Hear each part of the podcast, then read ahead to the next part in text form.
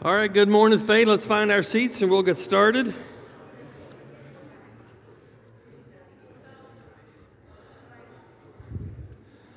Let's extend a thanks to Alex for, for filling in on short notice and coming down from Philly. Thank you, Alex. That was terrific. Love that. Jess hurt, actually, Jess more than hurt, Jess broke her foot last Sunday. So if you get a chance to talk to Jess, you'll see that she's still a little like, from the medication. So she's doing good. So it was a perfect job having Alex come down and fill in for us. Well, good morning. Welcome back to our series for 2023, The Life of Christ. As we walk through this year, we are focusing in on the events that took place in Jesus' life during his lifetime. But I don't want you to lose sight that this is one part of the whole of God's amazing plan for you and me. The Bible is one connected story from beginning to end. As they used to say in the church that I grew up with, from index to maps, from Genesis to Revelation, the entire Bible, one connected story. Nothing stands out for me more to show the connection that exists from the beginning to the end of Scripture than what happened in Exodus 3:14. In Exodus 3:14, Moses is speaking to God in the burning bush, and he asked God, "God, if they ask me who sent me, what do I say?" And then God said to Moses, I am who I am. This is what you are to say to the Israelites I am has sent me to you. Say, I am who I am. Is he Popeye the Sailor Man? I mean, I am what I am, and that's all I am. I'm strong to the finish because I eats me spinach. I'm Popeye the Sailor Man. God said, Say that I am has sent you, which seems like an odd thing to say. That's kind of like a, you know, an incomplete sentence, or at least an incomplete thought midway through. I am. I am what? What are you? Lord, what are you? What do you mean, I am? I am what? It just doesn't make sense. That is, until you read the Gospel of John. And honestly, this blew my mind when I saw this. Jesus completes the sentence.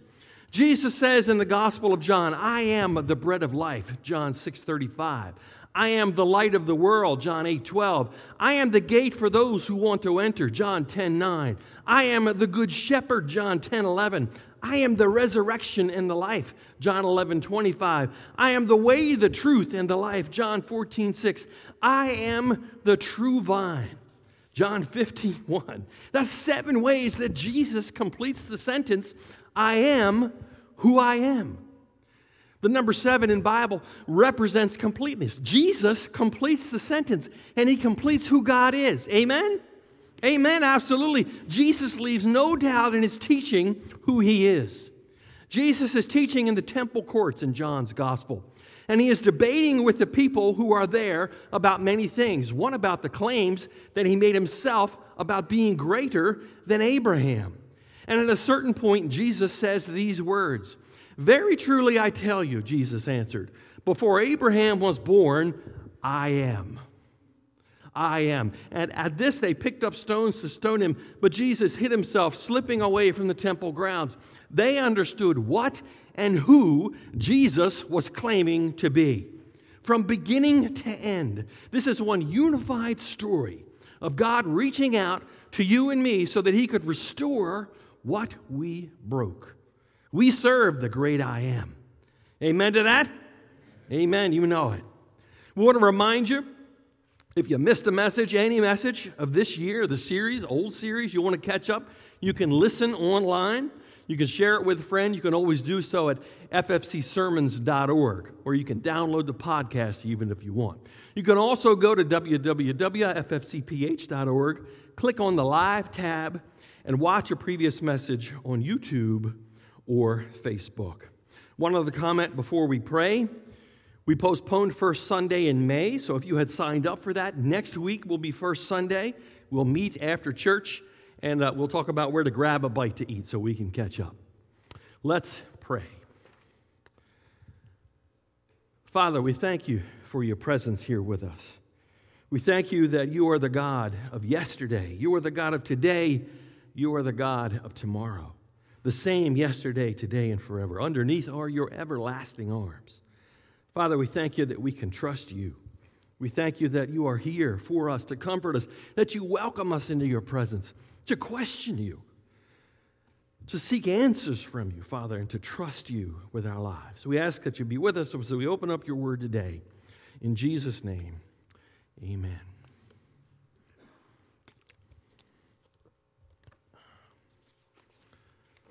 Today, I want to start off the morning talking about goats. Goats? Well, not that kind of goat. It was a cute goat. I like it sort of got a silly grin on his face with the teeth hanging out there.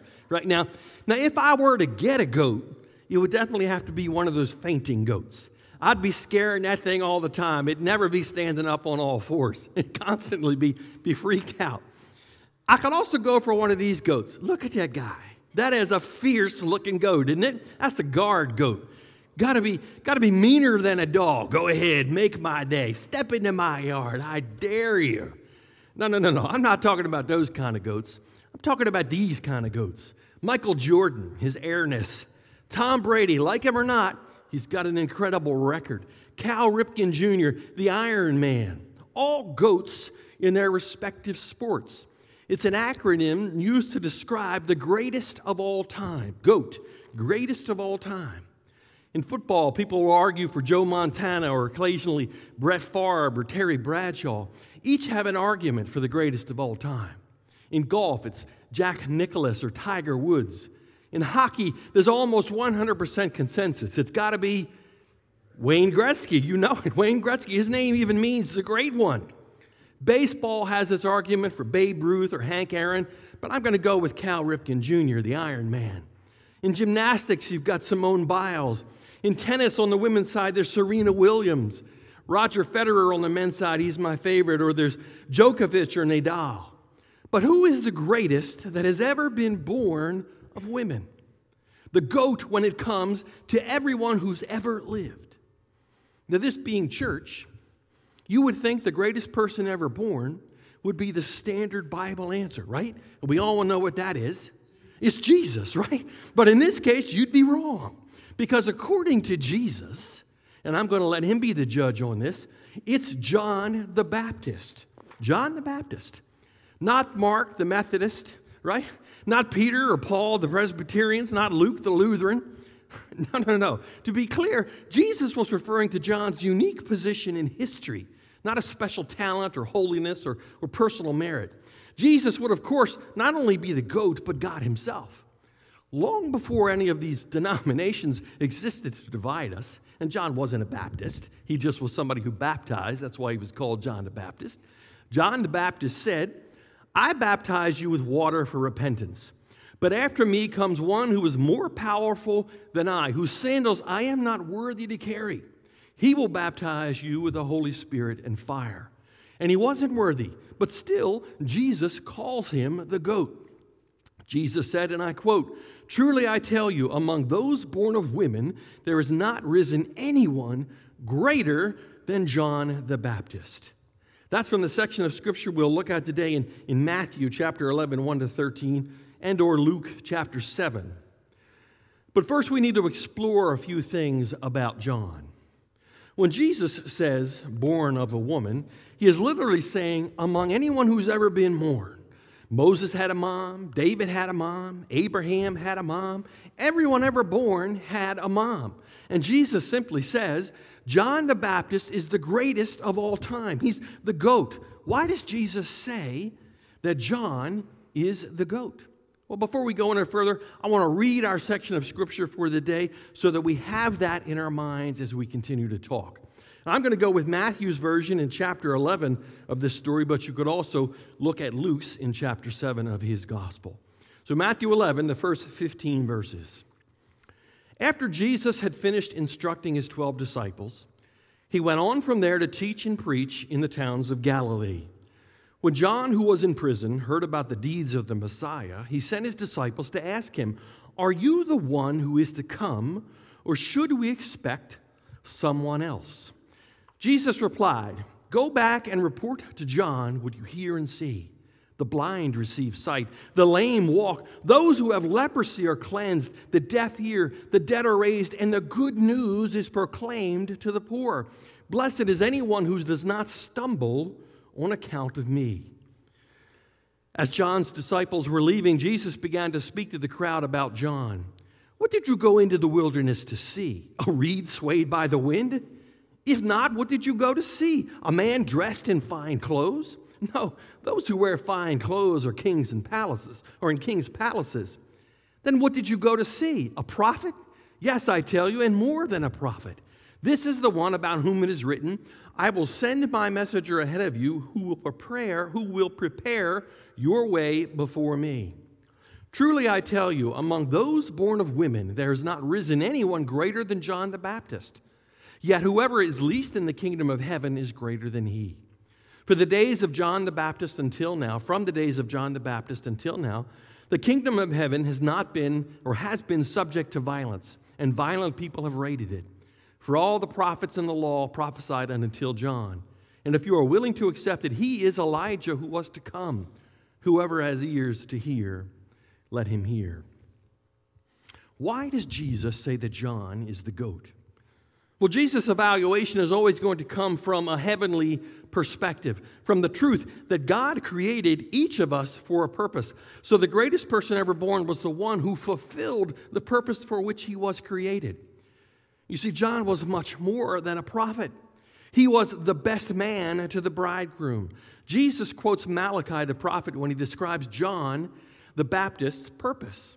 He says, John is the one who was written about, who was written about. And he wrote, I will send my messenger ahead of you, he who will prepare your way before you. It's a description of the best man's role at a Jewish wedding. The best man went ahead of the groom, announcing his revival, his arrival. He, wa- he made sure that everything was ready for the festival, the week long festival that was coming up. You think it's expensive to get married now? Imagine paying for an entire week's worth of festival. Oh my goodness, you need two mortgages. Jesus tells a parable in Matthew 25 that helps us understand. Listen, at, t- at, that time, the kingdom of heaven will be like ten virgins who took their lamps and went out to meet the bridegroom. Five of them were foolish, and five were wise. The foolish ones took their lamps but did not take any oil with them. The wise ones, however, took oil in jars along with their lamps. The bridegroom was a long time in coming, and they all became drowsy and fell asleep. At midnight, a cry, a cry rang out Here's the bridegroom! Come out to meet him! John the Baptist was the one crying out, Here's the bridegroom! Come out to meet him! Wake up! He's here! Are you ready? John was the best man that came for the purpose of announcing Jesus as the Messiah. Matthew, talking about John, quotes from Isaiah chapter 40 and verse 3 This is he who was spoken of through the prophet Isaiah, a voice of one in the wilderness, calling in the wilderness, prepare the way of the Lord, make straight paths for him. The last old covenant prophet had a message of preparation repent, get ready, God's coming. And John wasn't afraid to fulfill his purpose, whether his audience was blue collar or royalty. No wonder Jesus said that he was the greatest of all times. Being the best man is an important role. You don't want to mess that up. I was best man at my, my brother in law's wedding, my sister's wedding, my older sister. He was also my best friend growing up. It was the day of his wedding. He and I were sitting in the basement of the church where he was going to get married. Just the two of us, reliving the glory days, just shooting the breeze, chilling. When I heard music playing, and I looked up the clock and I realized, hey, isn't there somewhere we should be? Like upstairs, maybe? Shouldn't we be upstairs by now? And we both started laughing. By the way, this is why men are not put in charge of these kinds of things. It would never happen. We ran up the steps, as I remember, as fast as we could to take our places in front. As his wife, my sister, and my father are waiting and ready to start without us. In fact, I think all the bridesmaids were already all the way up to the front, and they were ready to take that first step.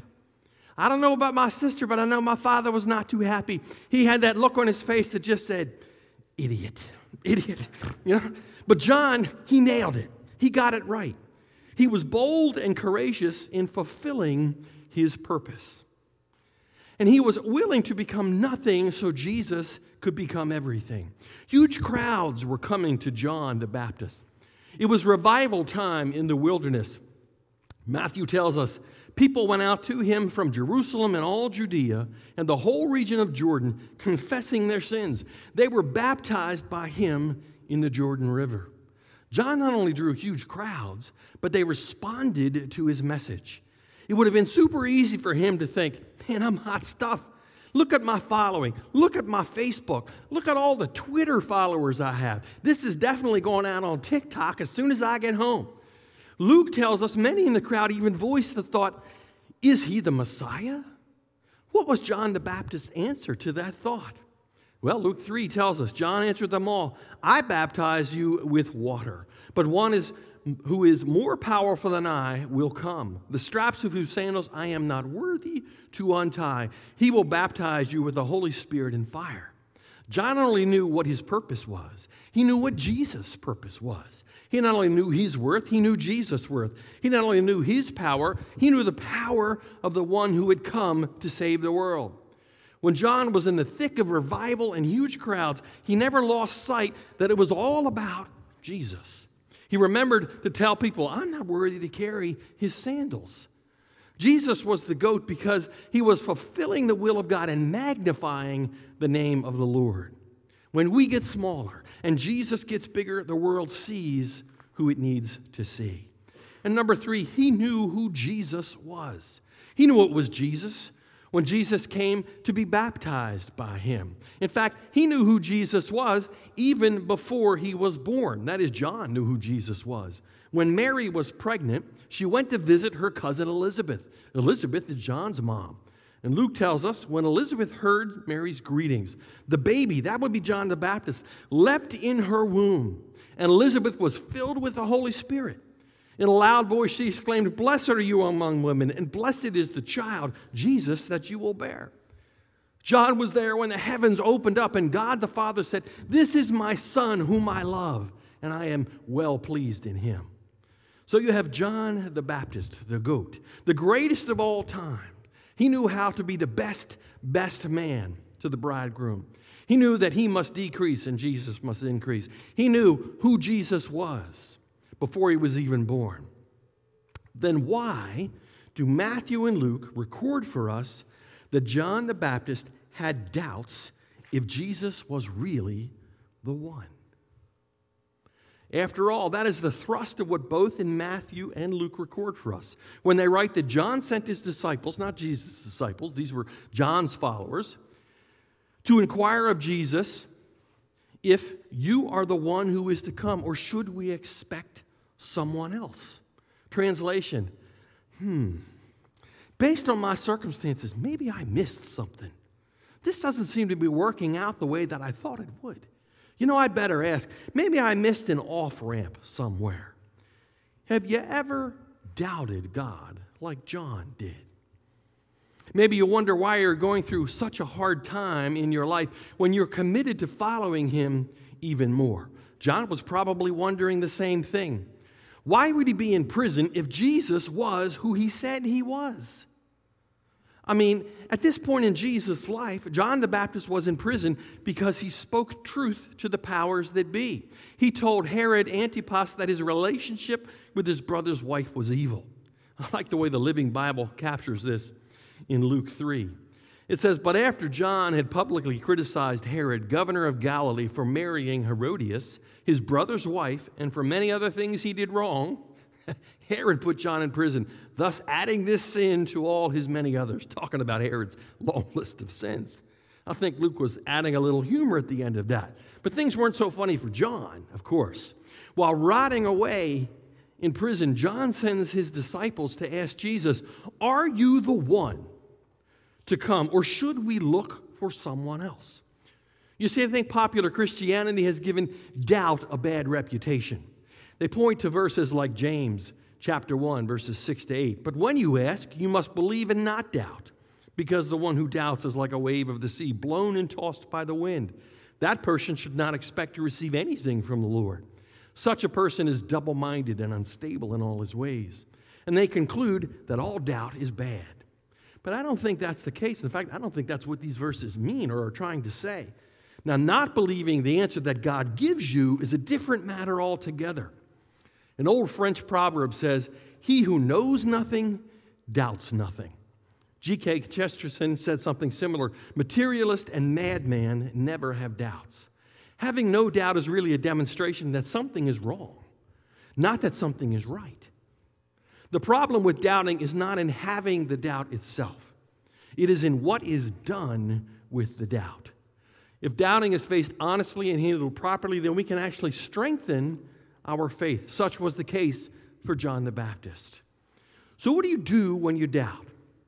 There was confusion on the part of John, and he began to have doubts. But in having doubts, John demonstrates for us what to do with them. Now, John, he didn't start asking other people what they thought of Jesus. He didn't start a new religious poll. He didn't poll the experts, right? He didn't keep mulling it over himself. There were new straw, no new straw polls or CNN reports. He definitely did not tune into The View to see what they had to say or contact Dear Abby in the newspaper, if you're old enough to ever remember doing that or, or reading Dear Abby in the newspaper. Instead, he did what he needed to do whenever doubts arise. He sought out the source that can answer his questions. Since he was in prison, he could not go himself. So he sent word by his disciples to Jesus Are you the expected one, or shall we look for someone else? John's question shows the depths of what he was struggling with. The term the expected one is a reference to the Messiah. It is the title that's found in the Psalms and insinuated by every gospel writer. To ask if Jesus was the expected one was to question whether or not Jesus was indeed the Messiah. John, in effect, is saying to Jesus, I have been uncompromising in my belief that you are the Messiah, the Messiah, but could I have been wrong? This is a deep question, but as we shall see later, Jesus doesn't rebuke him for it. But before we look at Jesus' answer, I want to consider four elements that we may each have that also John, I think, had that contributed to his doubts. These four elements are usually part of our own doubts. Four causes of doubt. Number one, trying situations. The first element is trying situations in difficult certain circumstances, and certainly John was in that. He was a man who was used to wandering in the wilderness, wide open countryside. And here now he was confined to a small dungeon pit. It was not for him three hots and a, and a cot. That's not what prison was in those days. It was pretty brutal. He had been used mightily by God to affect the whole nation, and now he was completely set aside. Trying situations are, are nothing new for those who follow God. Throughout the Old and New Testament, we see believers who suffer through difficult circumstances as they follow God. And all too quickly, our minds begin wondering why God would allow us to go through so much. Sometimes it seems that those doubts are even stronger when such conditions develop, especially after we've been diligently serving the Lord we start to think this isn't fair. I mean, if I'm serving God so hard, the least He could do is try to keep adversity off of my back.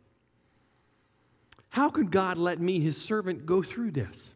We start to question our beliefs and begin to wonder if they are true. And if we dwell on such thoughts, Satan will magnify them and use them to undermine the trust and confidence that we have in God.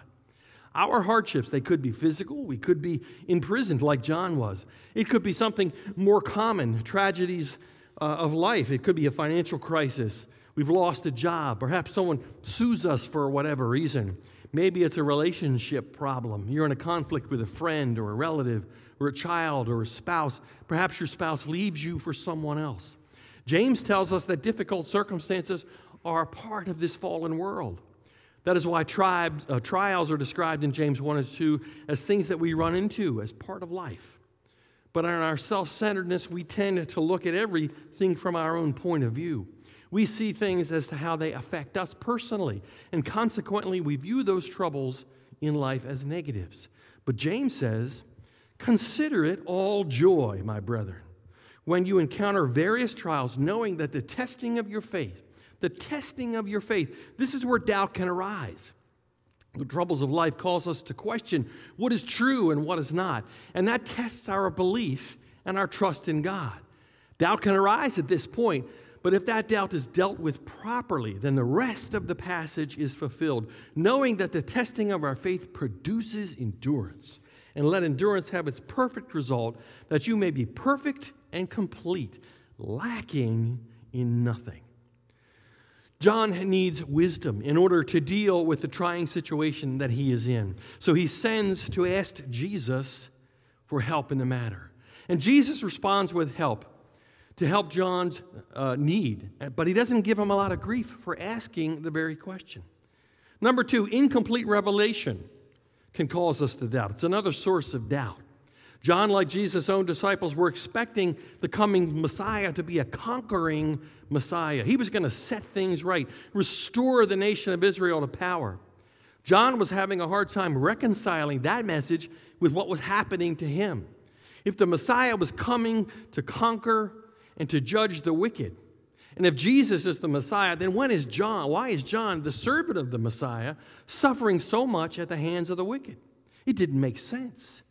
John, like the other godly men of his time, did not understand that the first coming of the Messiah was as a suffering servant.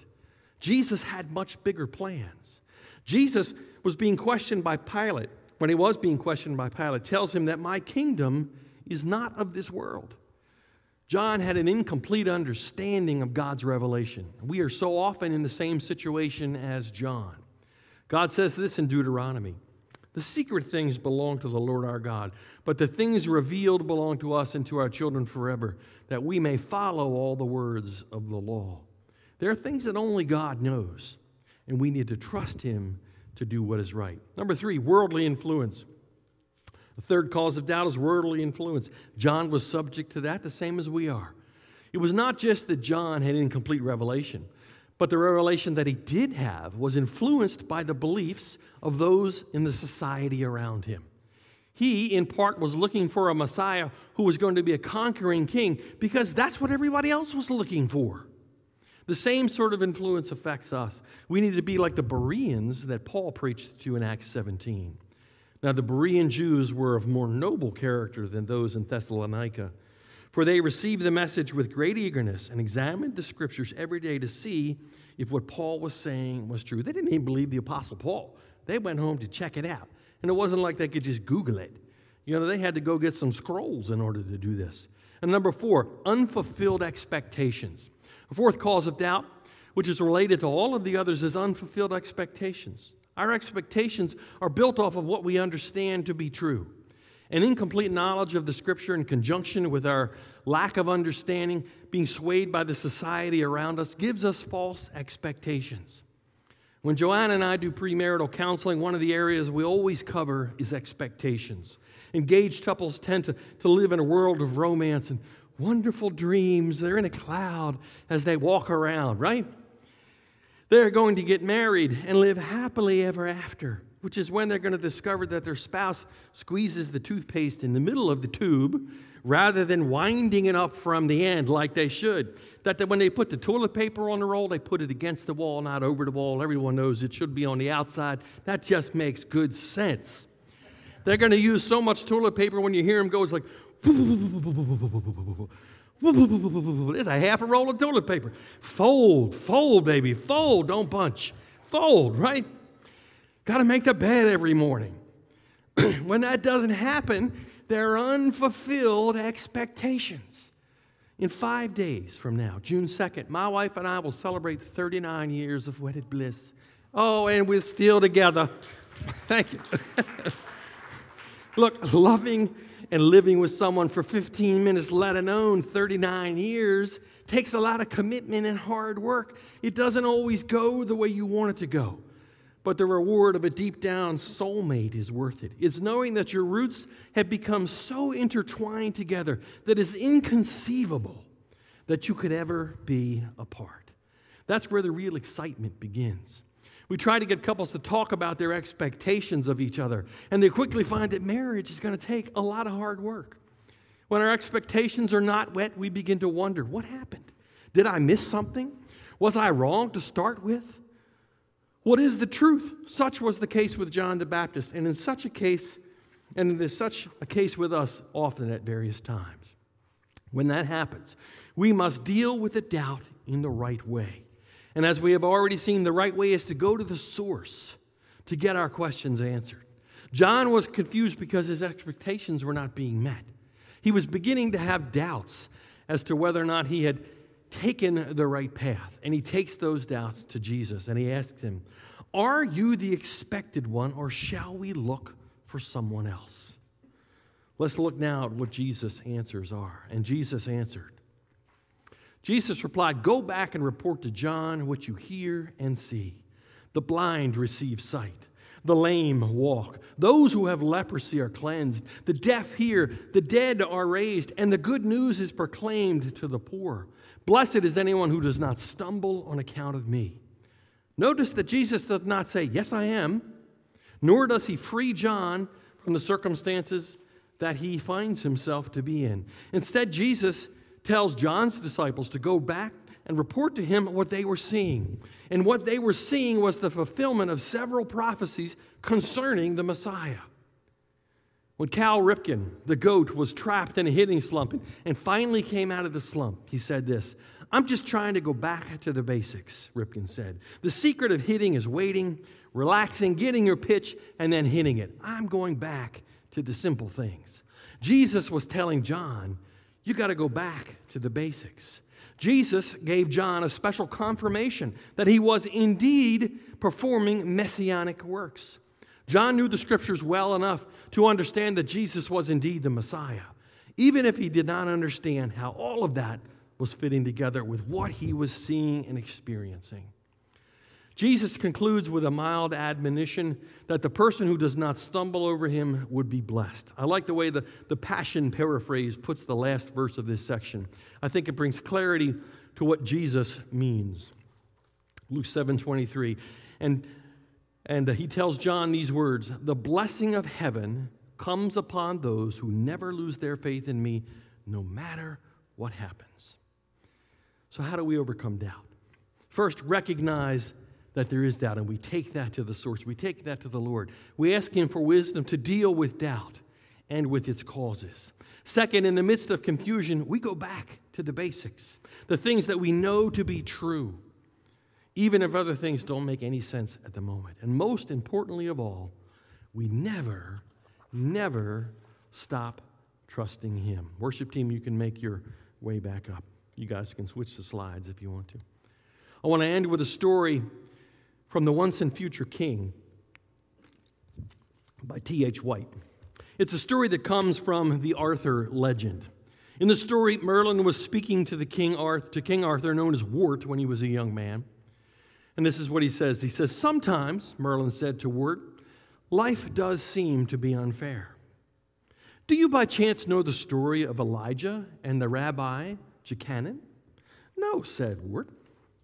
Wart sat down resignedly upon the most comfortable part of the floor, perceiving that he was in for something like the parable of the looking glass.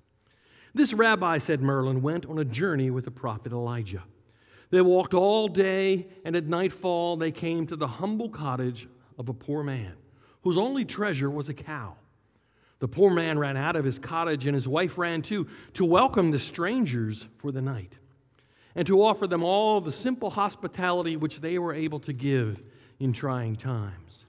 Elijah and the rabbi were entertained with plenty of cow's milk, and they were put to sleep in the best bed while the kindly host lay down before the kitchen fire.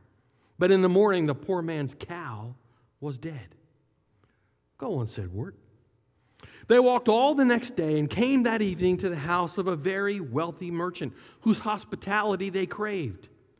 The merchant was cold and proud and rich, and all that he would do for the prophet and his companion was to offer them lodging in a cowshed, and he fed them on bread and water only.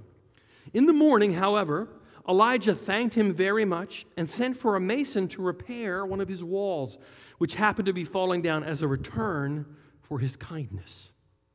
The rabbi Jachanan, unable to keep silent any longer, said, he said to the holy man, Explain to me the meaning of this dealing that you have with these human beings. In regard to the poor man who received us so hospitably, replied the prophet, it was decreed that his wife was to die that night. But in reward for his kindness, God took the cow instead. I repaired the wall of the rich miser because a chest of gold was concealed near the place. And if the miser had repaired the wall, he himself would have discovered the treasure. Say not therefore to the Lord, What doest thou? But say in your heart, Must not the Lord of all the earth do right? Faith Fellowship, take your doubts to God Himself. He welcomes an honest and an open heart. Faith Fellowship, know that God is for you and not against you. We're going to end with a song.